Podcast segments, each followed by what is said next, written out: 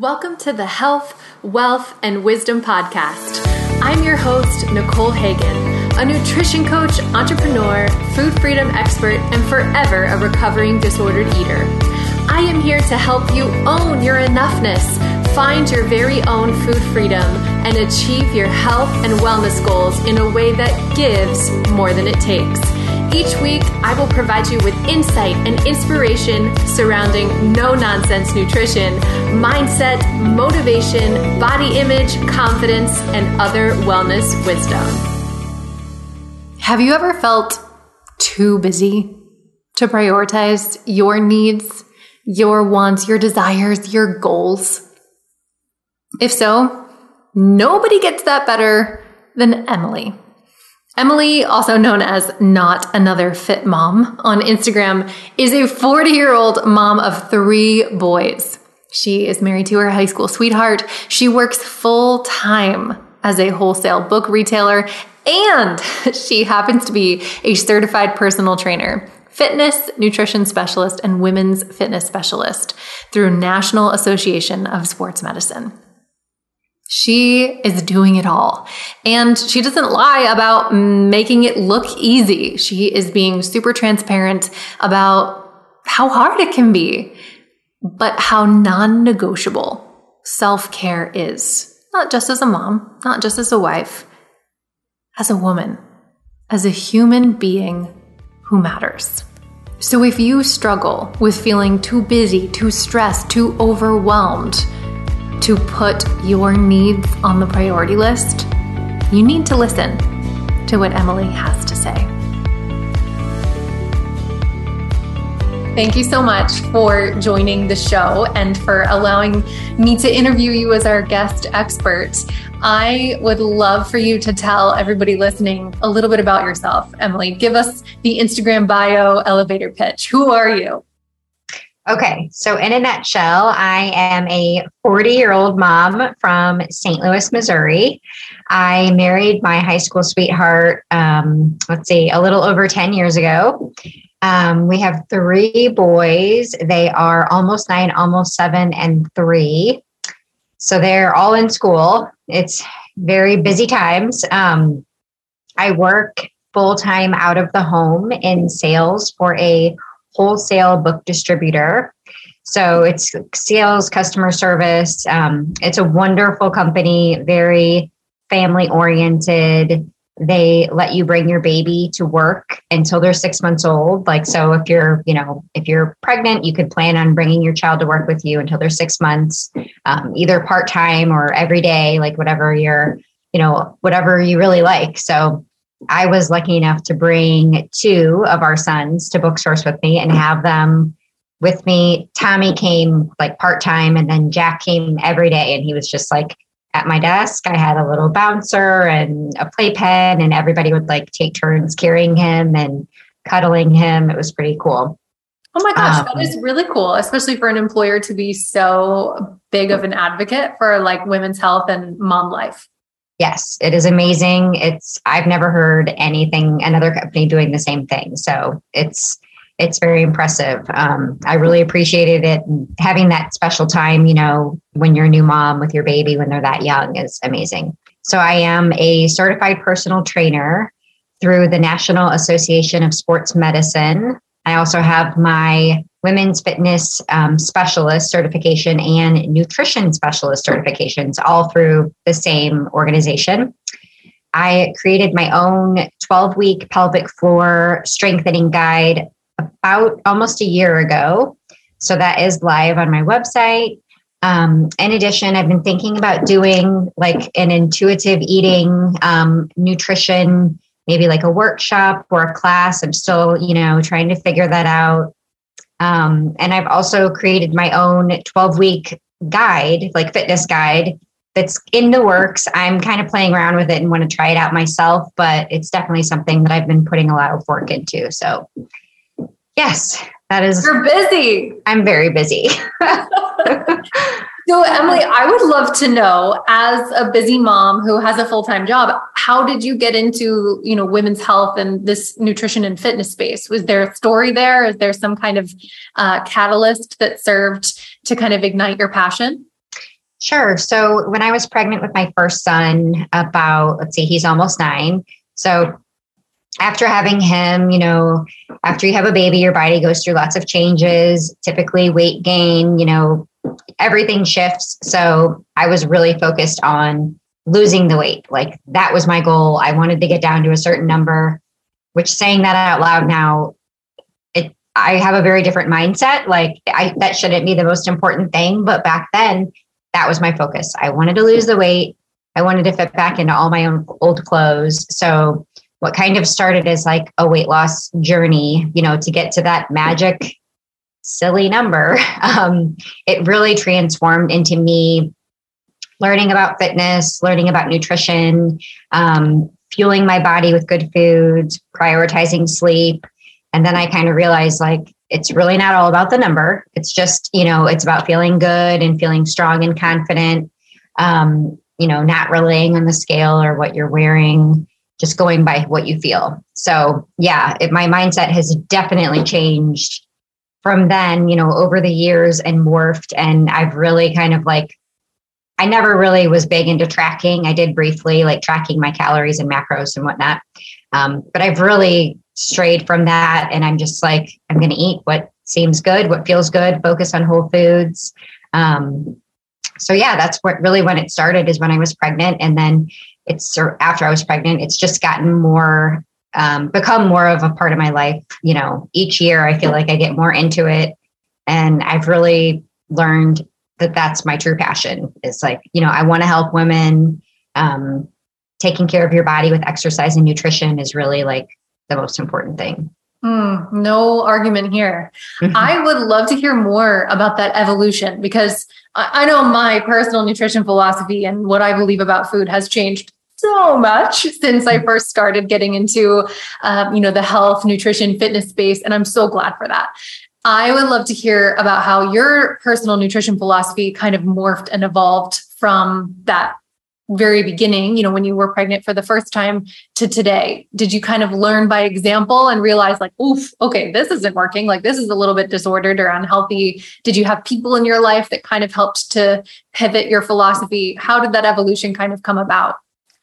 I think it was really just like trial and error. Like, when I think back to what I was eating after having my first son, and I was breastfeeding and everything, I'm like, I probably wasn't eating enough. Like, you know, going off of like the calories that I was like putting into my phone and what my phone was telling me I should be consuming. Um, I've really learned, and it was really, I don't know, I guess it was through research, probably social media as well, something positive to come from social media, just to realize like you don't have to eat a certain number of calories. You can listen to your body, try to focus on getting enough protein with every meal you know, cooking your own food, not eating a ton of fast food, um, focusing on your water intake, lower sugar. I would say that's really the only thing that I try not to go too crazy on. Like, I'll definitely have dessert, you know, and we'll go out to eat and whatnot. But, but yeah, sugar is really the one thing that I try to watch. Um, so yeah, it's really just morphed over time. Like, it's pretty cool. It is really cool. I want to hear more about the calorie counting specifically because you mentioned that was one thing that you sort of experimented with. And I imagine you've kind of mentioning your intuitive eating brainstorm course have kind of veered away from that. What did you discover about calorie counting that didn't feel like a sustainable solution for you? Well, it was annoying to me to start with, like just plugging things in and like saying how many calories were in something and like I don't know, it just felt like it was taking too much time. I felt like I wasn't even really seeing the results I wanted to see. Like when I look back at pictures of myself from that time period, I'm like, I really just, and I don't know, I, I feel bad like judging myself, but like I just felt like my goal was skinny and now my goal is strong. And I just feel like I just looked like, I don't know, I just looked so tiny and like I needed to put on some muscle personally. I think that sometimes we get so caught up in the exact numbers that calorie counting apps give us, it almost detracts from the, the whole point. That is like, am I nourishing my body well enough? Am I actually listening to what my body is telling me? Am I collecting any biofeedback? You know, I have more energy eating this, or I feel better when I'm breastfeeding and I'm eating this many, you know, meals versus that many. And I think calorie counting just kind of misses the mark. At least in my experience, I mm-hmm. also used to be a calorie counter, but I'm someone who became too obsessed with it and mm-hmm. tried to like find the perfect equation and the perfect formula. And I didn't actually know how to sustain a healthy relationship with food without calorie counting. It was kind of like my crutch. So mm-hmm. very similar in that regard where it was something I tried for a while. I'm glad I learned that lesson, but not something that I believe was sustainable for me. And in my coaching experience, not sustainable for most people because, like you said, a lot of people find it to be just annoying if you're out to yeah. eat or you're on date night or you're with your kids. The last thing you want to do is whip out MyFitnessPal and start plugging away. Right. And then I also feel like you can feel like a failure, or, you know, to some degree if you're not hitting your numbers and, you know, if you're not really doing exactly what it says. So it can be discouraging too.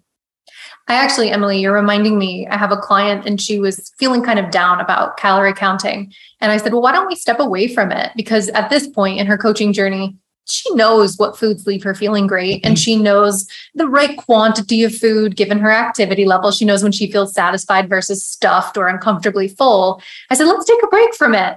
And she, I just read her check in sheet this morning and she was like, I feel so free because I don't know how many calories I'm eating. And then I don't have to think about how many calories I have left. She was like, I didn't just jump to junk food. I'm still eating foods that leave me feeling good, but just not having all those numbers in front of me feels really freeing. She kept saying the word free. And that's just a perfect example of what you have observed in your own personal life, too.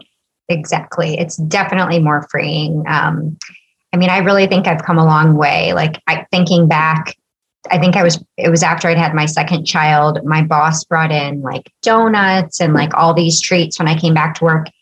And like, I cringe when I think about what I said. Like, he had this set up and I said something like, I can't eat those. Like, it was something like that. And then after I said it, I was like, oh my God, you sound so terrible. And like, what, of course you can. Like, you can have a donut. Like, it's not going to throw all of your progress out the window. You know, it's just, yeah, at that moment, like I always think about that. I'm like, oh my God, I'm so glad I've come, you know, so much farther. And then I realized that's not going to disrupt things just by eating one donut. So true. Now, Emily, I have a question for you. Do you think that it was helpful to kind of walk through that calorie counting part of your life to give you a calorie awareness? Because I think there are some people who like have no idea legitimately how many calories are in certain foods.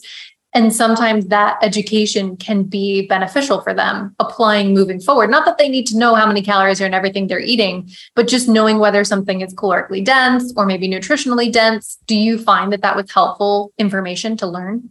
I do. And I think, you know, reading packages from, you know, prepackaged food and things you're buying at the grocery store that you're not cooking from scratch, like it's very important to read the ingredients and the calories and I have thought a lot about that when I'm researching, you know, this nutrition course course that I want to design. You know, that being one of the first things is like really teaching people how to read labels and like a rough estimate of, you know, a good number of, you know, grams of protein and fat and carbohydrates to kind of baseline because like you said, I don't think everyone knows. Like you really just don't know. So I definitely think that's important. That's my, I don't know that I want to say it's my rub with intuitive eating, but sometimes I struggle with the phrase intuitive eating because I want all of my clients and myself to have this mindful relationship with food where we don't need calorie counting apps and we don't need food scales or measuring cups.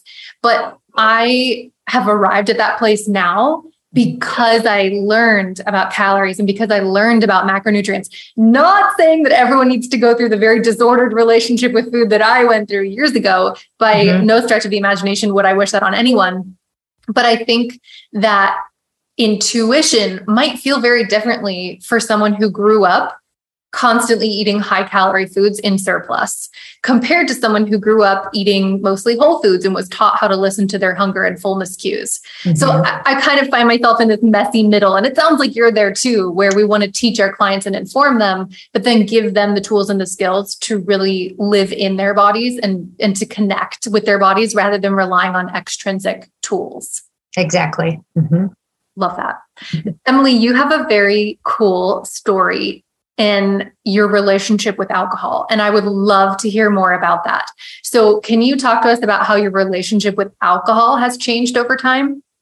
Sure. So I'm very candid about, um, you know, struggles I've had in my past. So pretty much, I would say my entire 20s, I worked in a bar. Um, I also lived abroad in London for almost three years, and drink the drinking culture overseas is quite different. Um, people drink all the time. They drink like copious amounts of wine.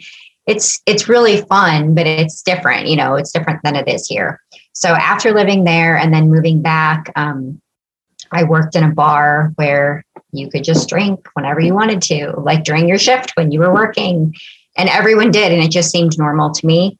Um, it definitely got you know to a place where I was drinking. I would say almost every night. Like it would be rare for me not to. Um, it was a really sad time for me, honestly. Like I had a lot of anxiety and I would think I, I, used to think that drinking would make it better. Like I kind of struggled with confidence and like being shy when I was growing up. Um, so I always thought like, oh, like drinking, it'll bring me out of my shell, which it did.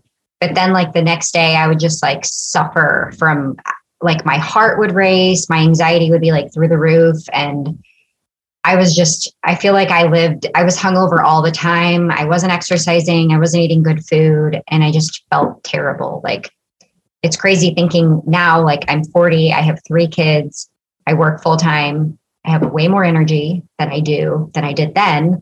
I feel a hundred times better, like I'm sleeping better.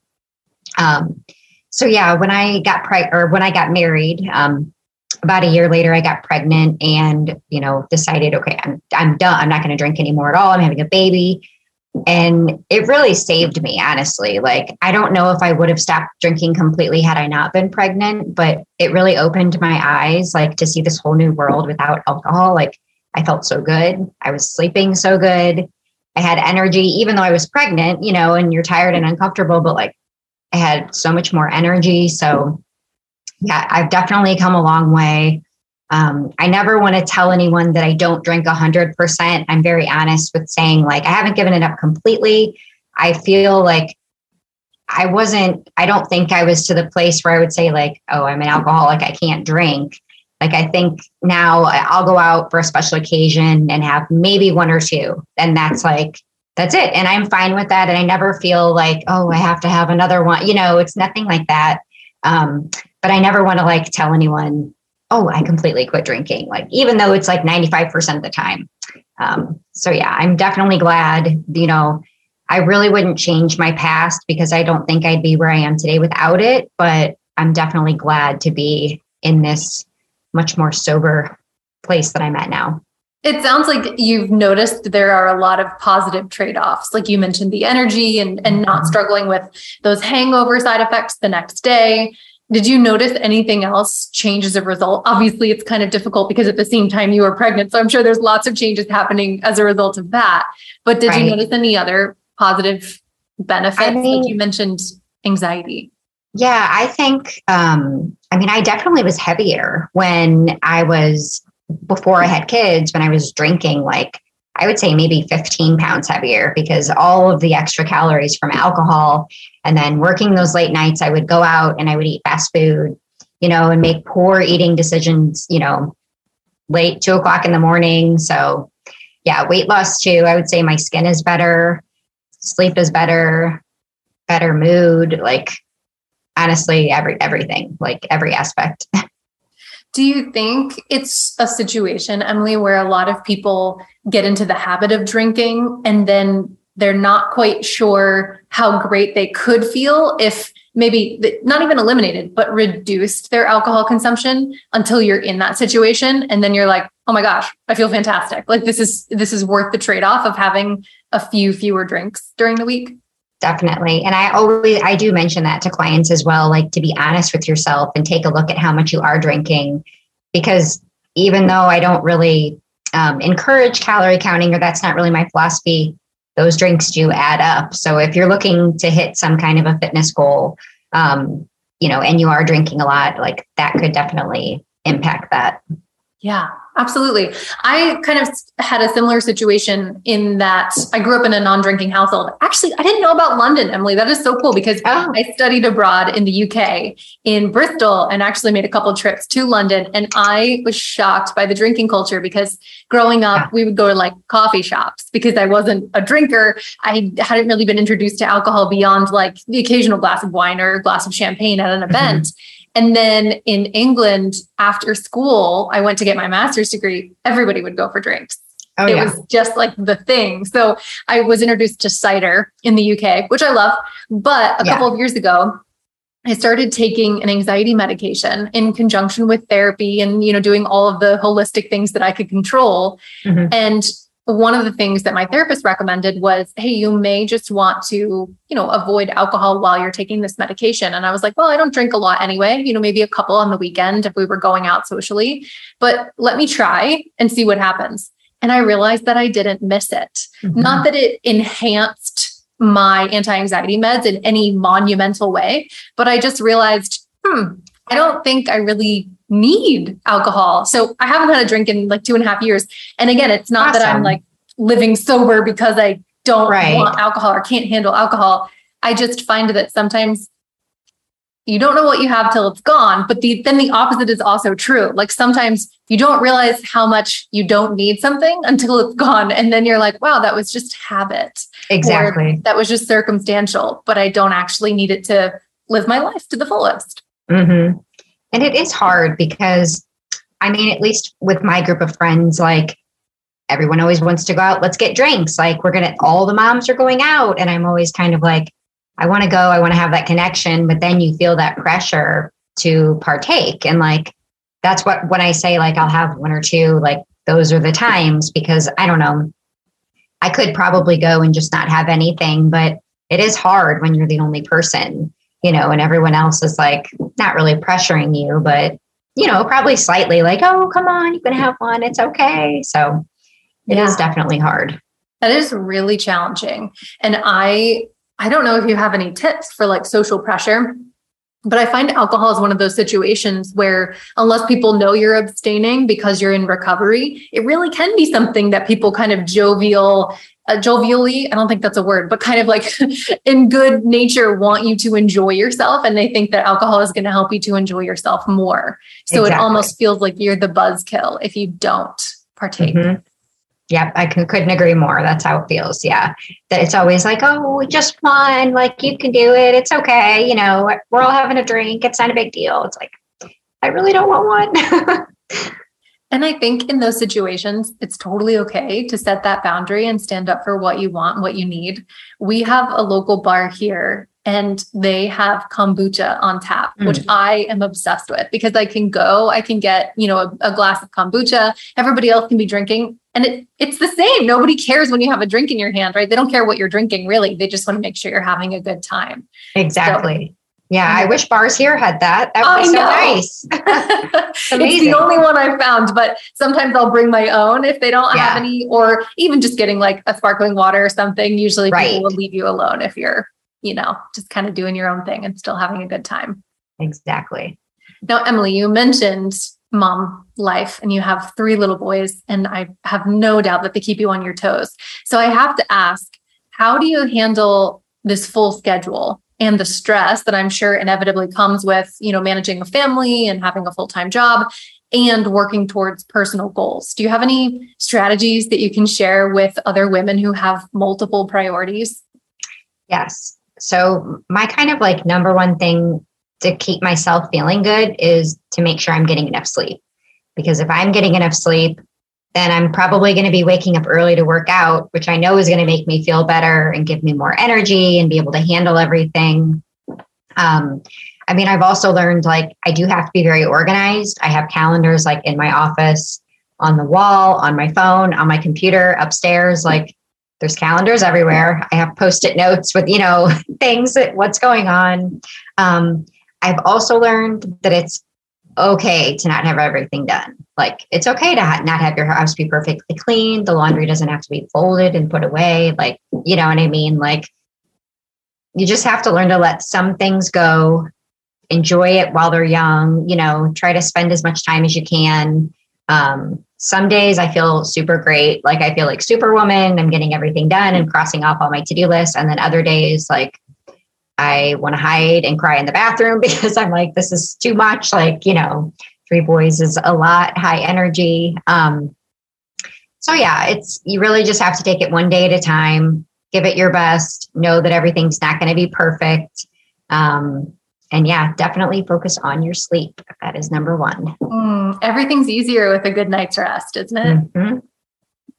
I wonder if that's where the expression sleep on it comes from. Not that you need to like sleep period, but that you need a lot of sleep so that right. you be fully functioning and cognizant the next day. Because I'm a monster if I don't get my seven plus hours, preferably eight or nine. So I can Same. only imagine how much worse it is when you've got little people who are, you know, kind of relying on you for their every need. Oh yeah, it's tricky. Yeah, seven, like you said, eight or nine though. That's like the sweet spot, but I haven't had nine in a while. It's more like seven or eight, but that's okay. Emily, the way that you describe it is kind of reminiscent of like fitness or nutrition. I mean, I tell my clients all the time, there are going to be days where you crush it and you feel like you're on top of the world because you're, you know, you're reaching your your servings of protein, you're getting a ton of veggies throughout the day, you're staying hydrated, maybe you hit your workout. But then there are going to be days where life gets in the way. You know, maybe work ran late and you have to pick up something on the way home instead of cooking that recipe that you wanted to make. It's a balancing act of mm-hmm. doing your best given the circumstances, knowing that your best is going to look radically different day to day and not being hard on yourself for the things that you can't control and recognizing that, you know what, I can only do what is in my control and tomorrow's clean slate and I can, you know, start fresh with that great night's sleep. Is that accurate exactly. to kind of assimilate the two? A hundred percent. Yes. It's all about balance, giving yourself grace. And another big one I didn't mention is if anyone offers to help, take the help, delegate tasks. Like your kids can help. They can help put away laundry, they can help clean up, you know? So, yeah, take the help when it's offered, delegate, and get your rest. what advice would you give a mom or or maybe just a busy working woman who doesn't want to lose herself in the process of taking care of others? This is something that I know a lot of my clients struggle with where I think it's this societal norm of, you know, you come last on the priority list. You can't possibly put yourself first until everyone else is taken care of. It's selfish if you prioritize your own needs. And sometimes I think that ends up looking like getting lost in the shuffle of life because like you said there's always something that's going to need to be done so if mm-hmm. we put ourselves at the bottom of the list we're never going to get there exactly how can we make sure that we're not losing ourselves and maybe forsaking our goals when sure. we're super and full. I mean, you really do have to put yourself first. Like, I know if I feel my best and I've gotten rest, like I said, and like exercised or done something for myself that day, I know I'm going to be a better mom. I'm going to be a better wife. I'm going to do better, you know, working on my business or, you know, my full time job. Um, and self care is not selfish. I always say that to people too. Like, you have to take care of yourself, you have to do things for yourself you know, treat yourself, get a massage, like get a babysitter and go to Target or whatever you want to do. Like, you know, do something for yourself. Um, and I mentioned this before too, but if you have family around and they offer to help, take the help. Don't feel guilty. Like the mom guilt is so terrible. Like, don't be guilty. Do not. No mom guilt. maybe even i don't know if this is fair to say i'm speaking as a married woman but not as the mother. But is mm-hmm. it fair to say that you don't even need to wait for someone to ask for help but you could ask for help?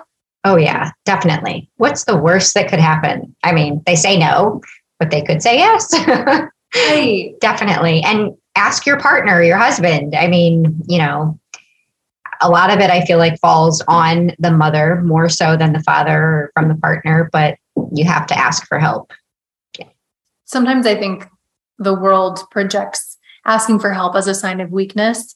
And I think honestly, it's a sign of strength to recognize here's my capacity, here are my personal needs, here's everything on my plate. They don't align. So I need to delegate or I need to recruit someone else to help me do something. And exactly. asking for help is is just the best way that we can care for ourselves. And then, like you said, caring for ourselves in turn means being better able to care for everybody else around us, mm-hmm. which I know we hear all the time. It almost feels kind of cliche to remind people of, but I don't think we fully understand how important it is to say, I matter, like just as a person, not as a mom, yes. as a wife, as like just as a human being. Right. Yeah. I couldn't agree more. Emily, where can our listeners find you if they would like to hear more from you and be encouraged by you online? Is there a best place where they can connect with you? Sure. So I would say I'm most active on Instagram. My handle is not another fit mom. I'm also on Facebook with the same name, not another fit mom, and TikTok, which I've just kind of gotten into learning how to navigate the TikTok waters. Um, I also have a website, which is I'm not another fitmom.com. Um, so yeah, I am, I'm on all those places on Instagram, probably the most. My DMs are always open. I respond to everyone. I'm always happy to chat.